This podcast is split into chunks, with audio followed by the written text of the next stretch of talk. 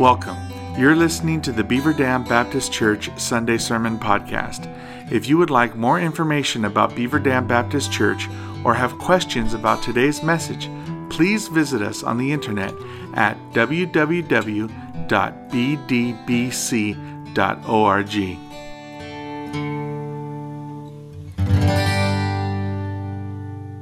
Everyone has been around a young woman at some point in their life who is holding her hand at an odd angle, something like this or this.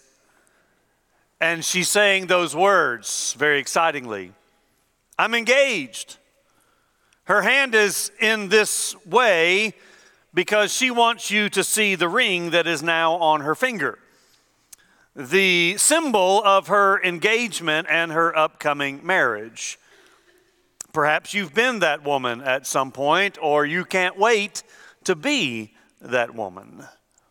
Women seem to remember every detail of that magical night where they were, where they ate, what they ate, uh, the place of significance where the moment of her life occurred.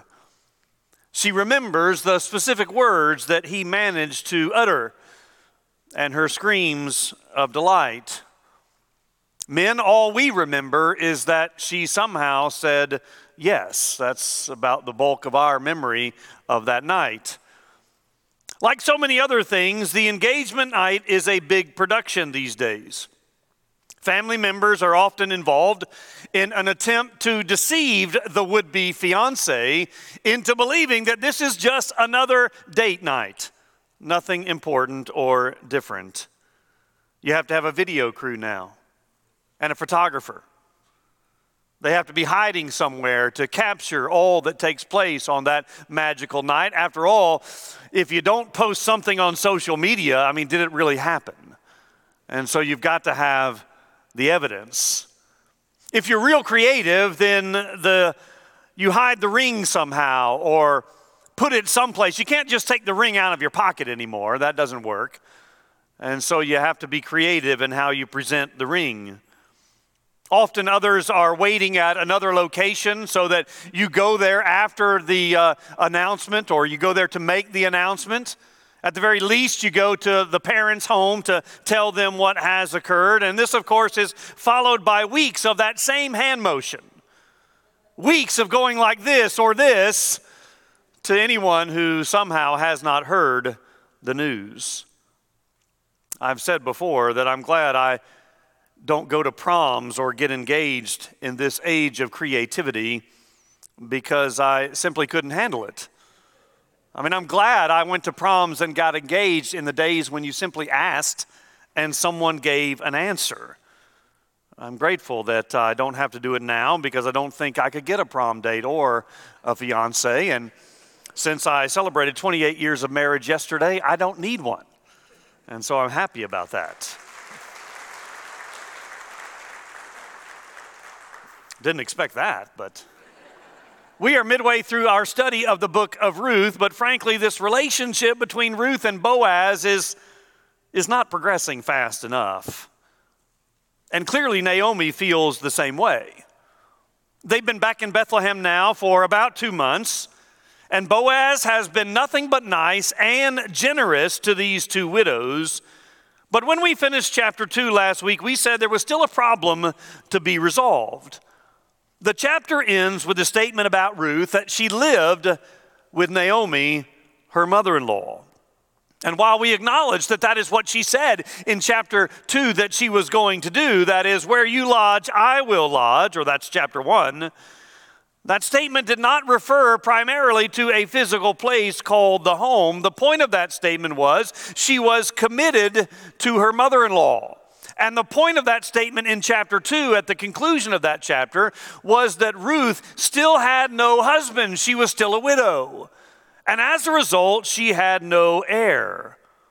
And the same holds true for Naomi. No son to carry on the name of her deceased husband, Elimelech. And that was a huge problem in that culture. We said that the narrators are, are giving us some foreshadowing. That is a literary device designed to key us in to what is going to happen in the future, and that future begins to take shape in chapter 3, which of course is our portion for our study today. So last week we ended with Ruth at Naomi's home. Today we will end in the same place. Only this time, Naomi, uh, Ruth will be holding out her hand and gladly telling Naomi, I'm engaged. That's what happens in this particular chapter. Now, we're going to read it section by section, so keep your Bibles open as we go through here. We're going to start with the pursuit, verses 1 through 5. Ruth 3, verse 1. Then Naomi, uh, her mother in law, said to her, My daughter, shall, should I not seek rest for you, that it may be well with you? Is not Boaz our relative? with whose young women you were? See, he is, he is winnowing barley tonight at the threshing floor. Wash therefore and anoint yourself and put on your cloak and go down to the threshing floor. But do not make yourself known to the man until he has finished eating and drinking. But when he lies down, observe the place where he lies, then go and uncover his feet and lie down, and he will tell you what to do. And she replied, all that you say, I will do. So we're going to start with the pursuit. As I've said, any relationship is not exact, as I said, this relationship is not exactly making the progress that we would like it to make. Boaz has been nice and he has been generous, but like a lot of men, he seems to be dragging his feet. So, what is a woman to do?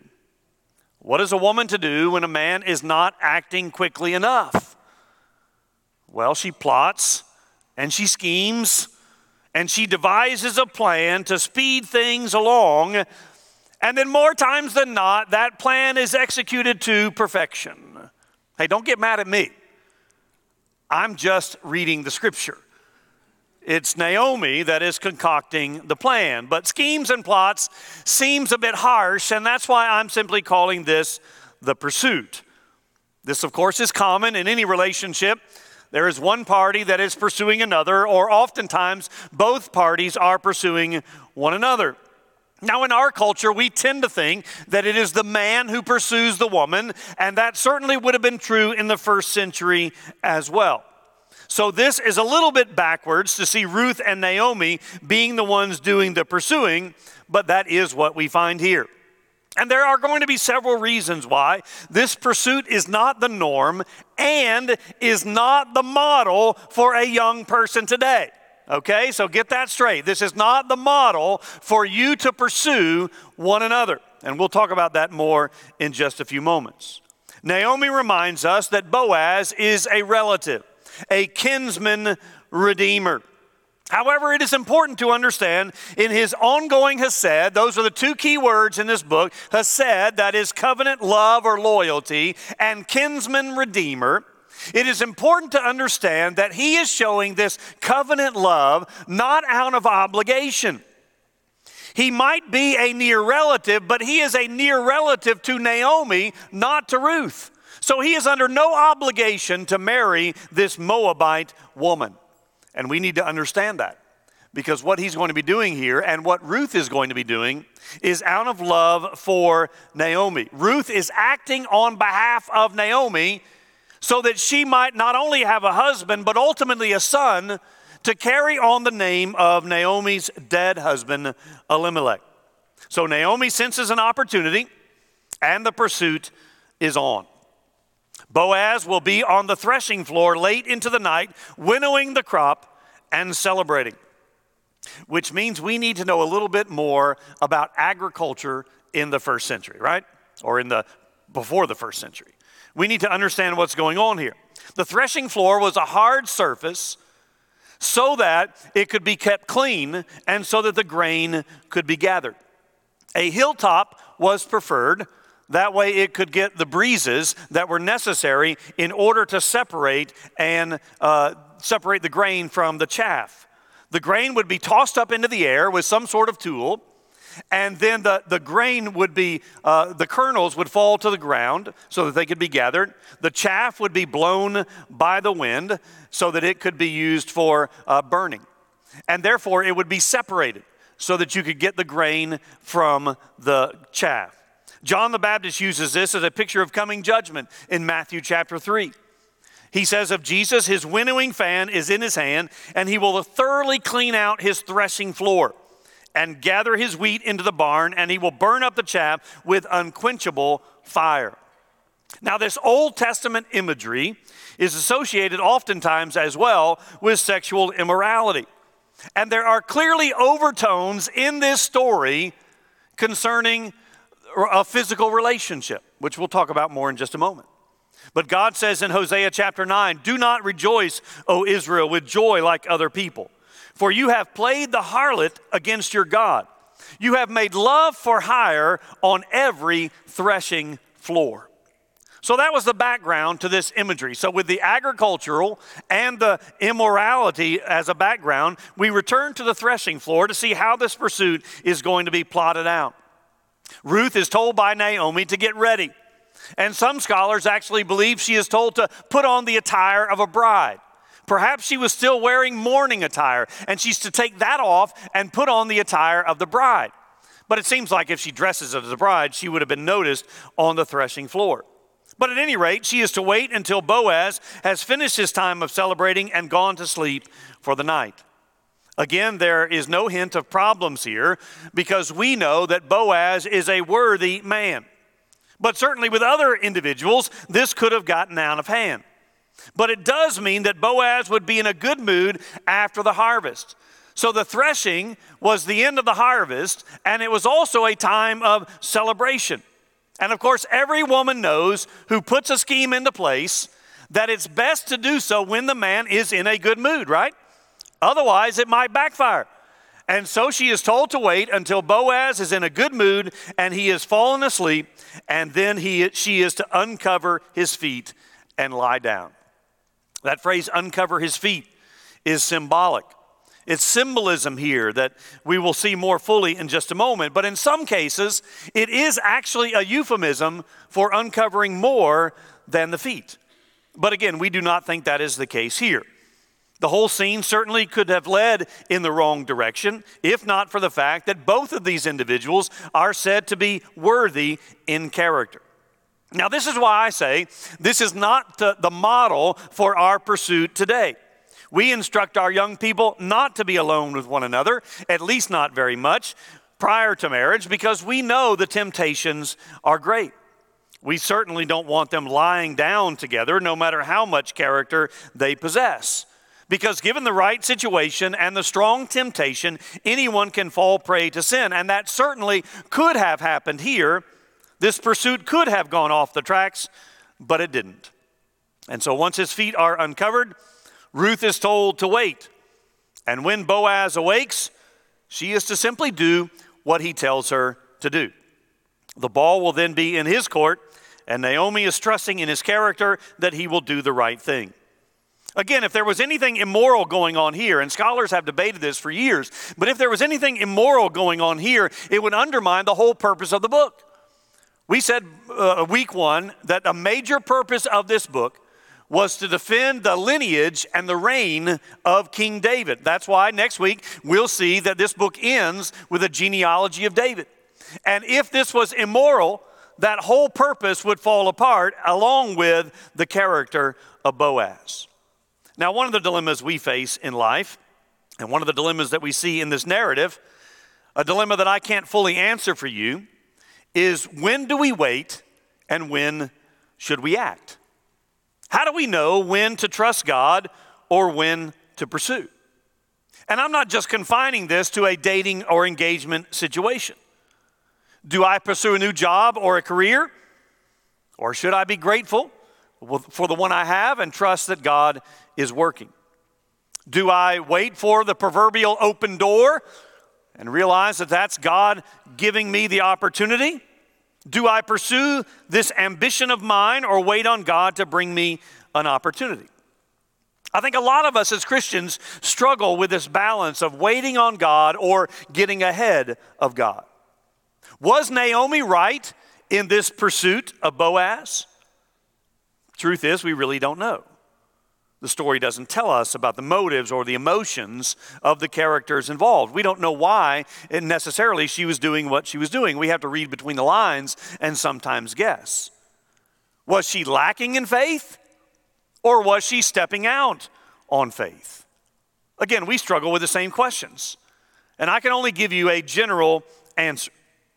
Obviously, we need to pray and we need to trust that God will direct without looking for signals or signs or even open doors. We need to trust that God will direct us. We need to remember that His hidden providence is at work so that even when we act, He is acting, or even when we wait, He is still acting.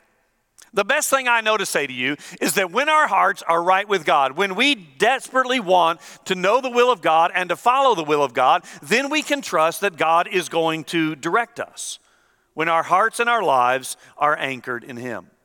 So there's the pursuit. Naomi hatches this plot or this plan, this scheme, if you want to call it that, and then we're going to see what happens next. Well, the pursuit leads to the proposal, verse 6, verses 6 through 9. So she went down to the threshing floor and did just as her mother in law had commanded her. And when Boaz had eaten and drunk, and his heart was merry, he went to lie down at the end of the heap of grain. Then she came softly and uncovered his feet and lay down. At midnight, the man was startled and turned over, and behold, a woman was laying at his feet. He said, Who are you? And she answered, I am Ruth, your servant. Spread your wings over your servant, for you are a redeemer. Of course, the pursuit leads to the proposal. Every successful pursuit must end in a proposal. That moment when one gets up the courage, in spite of the risk of rejection, to ask someone else to marry them.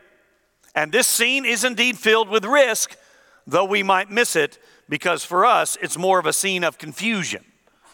That is, we don't understand this. I mean, we don't know why this was taking place as it was. This is a pursuit and a proposal that we've never heard of. But the pursuit is, or the scheme is going along just as planned. No one has detected her presence, including Boaz, until he was startled awake about midnight. Now, why is he startled awake? Because his lower legs are exposed and they are now cold, they are uncovered. Every married individual has had this happen. The covers gradually come off during the night because your spouse has taken them from you. But you don't wake up and say, Who is it? You know who it is. Instead, you wake up, angrily jerk the covers back onto your side, hoping to wake up your spouse in the process to get back at them for taking the covers in the first place. Now, I don't do that. I'm not saying I do that. Tracy does that, but I don't do that. But Boaz wasn't expecting anyone to be there. He had gone to sleep alone, and he expected to be alone when he woke up. But he now realizes that is not the case. So his question is a natural one Who is it that is lying at his feet? In the dark, he has no idea who this could be. And so Ruth identifies herself, and based on Naomi's instructions, that is where she should have stopped. Naomi said simply to identify yourself and then do whatever Boaz says to do. But she goes beyond those initial instructions, and verse 9 is a very important statement. Verse 9, she goes beyond what Naomi told her to do, but it is a very pivotal statement for this particular story. Now, these may not have been words that you heard when someone asked for your hand in marriage. But that is exactly what Ruth is doing. When she says, To cover me with your wings, she is asking, this is the proposal, she is asking for him to marry her. The word for wings can also mean garment. So the action was the spreading of the garment over the two of them, symbolically showing their one flesh union. It pictures the protection and security she would now find in Boaz as her redeemer. And that is a key theme of this entire book. Ruth is looking for rest, she is looking for security. And when she says, Spread your garment or wings over me, that's what she's asking for. Now, we saw this same picture last week from chapter 2 and verse 12. And in chapter 2, that was actually a prayer of Boaz. Boaz is basically praying on behalf of Ruth that she would find this very thing that she would take refuge in under the wings of God. And now Boaz is given the opportunity to be the very means to the answer of his prayer. Ruth makes her intentions very clear. Now, Naomi's plan or purpose or pursuit might have been somewhat vague, but Ruth is not being vague here. She is being very clear about what she wants. She wants long term rest, long term security, not momentary pleasure. Now, again, Boaz is being given the opportunity to be the answer to his own prayer. Have you ever had that opportunity?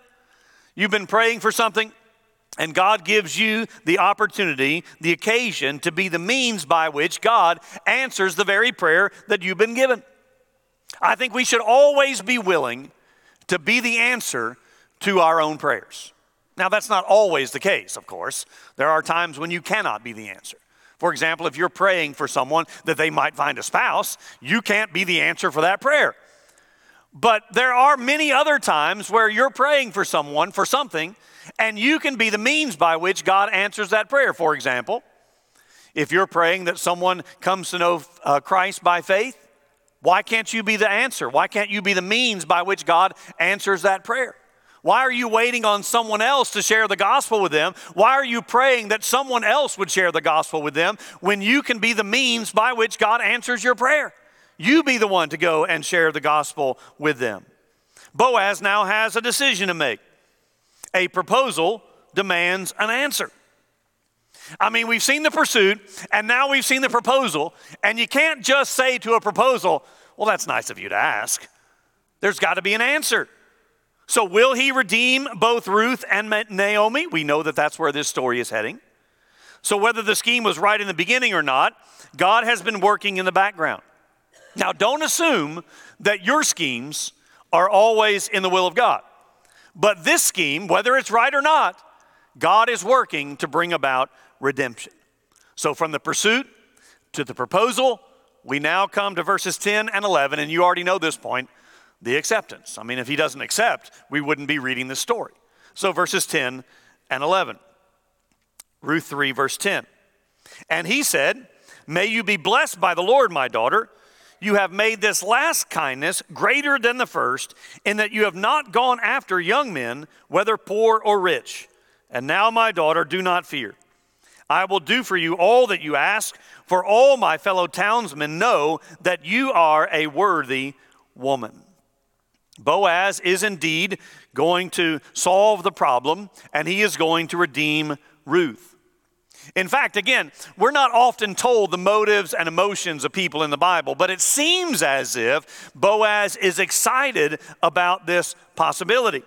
The first kindness Boaz refers to is, of course, the kindness that Ruth showed to Naomi in coming back with her to Bethlehem rather than returning to her family. But now, this second kindness is Ruth going after Boaz rather than someone else. This second hesed, he says, is greater than the first because Boaz, to be frank, is not the ideal candidate for marriage. There are all kinds of obstacles to this particular relationship. Boaz is a wealthy landowner, it seems. We know he's a landowner, but it seems that he's wealthy. And Ruth, at least in this point of her life, is merely a gleaner. Boaz is clearly older than Ruth. We don't know how many years older, but he is clearly older than she is. Ruth could have gone after someone much younger. Again, I remind you that she is under no obligation for this Levirate marriage. She is a Moabite. Naomi is under that obligation, but not Ruth. Ruth is under no obligation to, to find the kinsman redeemer for herself or for Naomi. She could marry anybody she wanted to. Of course, the biggest obstacle was that Boaz was an Israelite while Ruth was a Moabite. And you may remember that we said in week one that these two nations were not exactly on friendly terms. The Moabites and the Israelites did not get along. And that stems all the way back from the time when the Israelites were on the way to the promised land and the Moabites failed to give them food and water. In fact, they not only did not give them that, but they actually hired a prophet to curse the Israelites. And then in Numbers chapter 25, there is a story about Moabite women who have led Israelite men into idolatry and immorality, and tens of thousands of them are killed by God in judgment because of this. So Boaz is taking a risk here.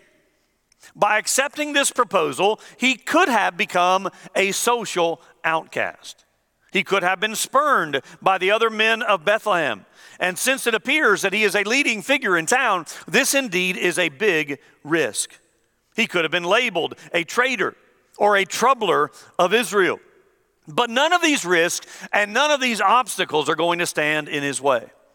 And so he reassures Ruth that he will do what she asks. He will accept the proposal. After all, she too is a worthy woman. That's the same word that we found at the beginning of chapter 2. So, this same word is applied to both Boaz and Ruth. Ruth is the epitome of the Proverbs 31 woman. And we told you at the very beginning of this series that in some Bibles, the book of Ruth comes after Proverbs to make that connection. That after we read the description of the Proverbs 31 woman, then we have a living example of that in the person of Ruth. So these two are not a perfect match, or in some sense they are, but not because of their social standing, not because of their economic standing. They are a perfect match because of their character and commitment to God. Which again begs the question what do we look for in a spouse? What do we encourage our children and grandchildren to look for as they pursue marriage? Is it the security we want financially? So that the first question we ask is, what does he do for a living? What does she do for a living? Because we want to make sure that our children and grandchildren marry someone who can provide for them. Is it the admiration that comes with outward beauty? The joy of hearing someone say, Well, he sure married over his head, so that we know that our spouse is attractive? I mean, those things have their place, of course. But this, this story shows us the priority. And the priority is a unified commitment to the Lord and living out that faith in life. That is what we ought to be teaching our children and grandchildren to look for as it pertains to a potential spouse. All right, so at this point, like a good Hallmark movie, I've been on those Hallmark movies lately, haven't I? Boaz romantically kisses Ruth for the first time, I might add and the credits begin to roll. And so, last we see of them, they are walking hand in hand down from the threshing floor through the fields of grain. Servants are lining the fields, glowing with their approval, and there is no doubt in our minds that a son is on the way to finish this story and redeem the family name and heritage of Elimelech. Except that sounds too good to be true. And so there is a surprise plot twist here.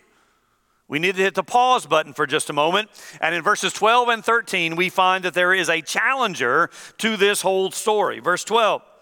And now it is true, Boaz says, that I am a redeemer, yet there is a redeemer nearer than I.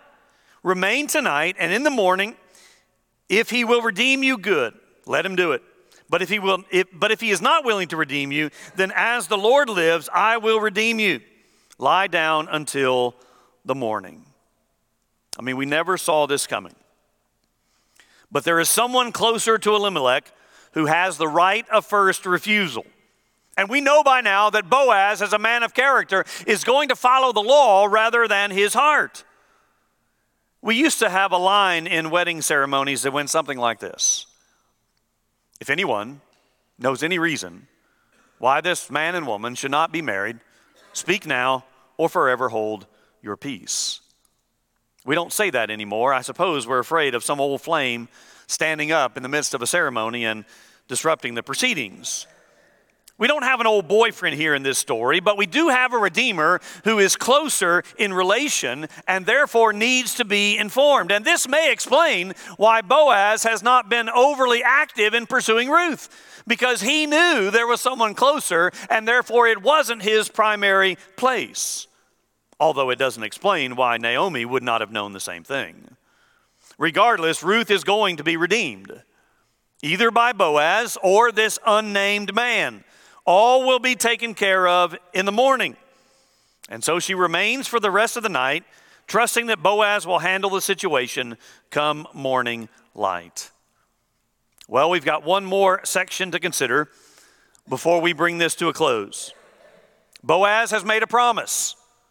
But as we know, a promise must be symbolized with something. And so our last point is the ring that he gives Ruth. Let's look at these last verses 14 through 18. So she lay at his feet until the morning, but arose before one could recognize another. And he said, Let it not be known that the woman came to the threshing floor. And he said, Bring the garment you are wearing and hold it out. So she held it, and he measured out six measures of barley and put it on her. And then she went into the city. And when she came to her mother in law, she said, How did you fare, my daughter? Then she told her all that the man had done for her, saying, These six measures of barley he gave to me, for he said to me, You must not go back empty handed to your mother in law. She replied, Wait, my daughter, until you learn how the matter turns out, for the man will not rest, but will settle the matter today.